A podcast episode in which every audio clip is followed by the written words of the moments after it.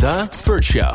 Time to get buzzed on the hot goss from Hollywood with Abby. It's The Burt Show's Entertainment Buzz. One of the biggest rappers in music says he's made millions writing country music, but you would never know. So I'm curious, if you had to pick a rapper that you think would make some fire country music, who would you guess? Ooh. Who's that dude that's from Atlanta that does country? Uh, Braylon?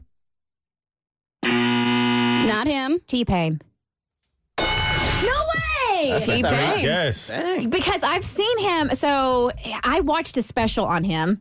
I know it's random. I talking about like the auto tune and how, how he got kind of like pigeonholed and then made fun of. But he's got a fantastic voice and he is really an incredible singer. And I just saw him do a cover of um of a Black Sabbath song.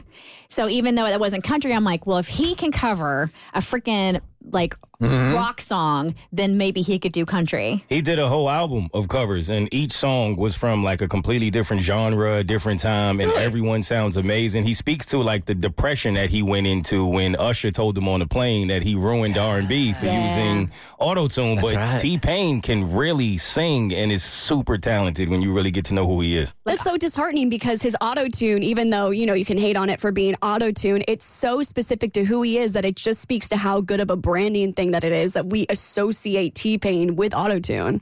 Well, he says he's always been a fan of country, but he says there's one main reason why he's kept his name off of all of his songs. All the people I know like feel like it's not cool to listen to other genres of music. Country music is where I get all my harmonies. Country and gospel music, that's where that's where all my harmonies come from. I wrote a lot of country songs. Stop taking credit for it because as as cool it is to see your name in those credits, the racism that comes after it is just like, mm-hmm. I'll just take the check. Take the check without a side of racism. Yeah. Please hold the racism. It's becoming more common. Like um, from time to time, I'll play this dude, this D J that I found out in like Montana or something that has been mashing up country songs with rap songs or pop songs, and I play him in here three fourths of the time. He hits pretty well. Every now and then. Yeah, he's we offensive. Get a, we, we get a miss. All right. And it shows on Kristen's face. Well, honestly, I'm a huge country music fan, and it honestly doesn't surprise me that he's probably had some songwriting record or songwriting credits, even though he hasn't had his name out there, on some songs that I love, because some of my favorite country songs feel like they have a little bit of a hip-hop mm. twist to them. Like, one of the best concerts I've ever been to was a Nelly concert, and I don't know if you know this, but Nelly has some country songs, and they're so good because they have a little bit of twang, but they mm-hmm. also have a little hip-hop rhythm. Florida Georgia Line mixes it in there, so it wouldn't shock me if those were two people that he wrote for. All right, Justin Timberlake, he has shared a sneak peek from his new album for his birthday. Uh, I know, Cassie, you're going to love this because this is something we have not heard from him yet. And I gotta say every day, every night, only you couldn't stop even if I wanted to. He said, here's a snippet of my favorite interlude on my new album, Everything I Thought I Was. Sorry, not sorry to my team. See you guys tonight. Feels like baby making music.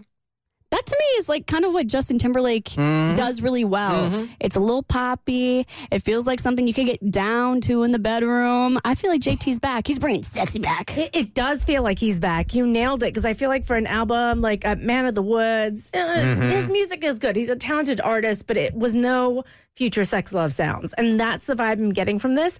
And I am going to credit it to the rest of NSYNC. And him getting back to his pop roots. And oh, they really? have inspired him to make the greatest album of his career. It, it all comes back to J C Chazé. Sure does. Sure does. The founding member, the best voice. The, the real talent the of The real NSYNC. talent of NSYNC. When they got in studio to do that troll song, all of a sudden, he got his sexy back. He went to a better place. Exactly. All right, this weekend, Io Edbury is going to be the host for Saturday Night Live. I'm really excited, excited to see her take it on for the first time. And she's done this promo where she's given a pep talk as if she was a football coach for the big game in this new promo. Bookstores across the country hosted book lovers at midnight for a new book release. Is this author the new J K Rowling? We'll chat about her on your next E-Buzz on The Burt Show. The Burt Show.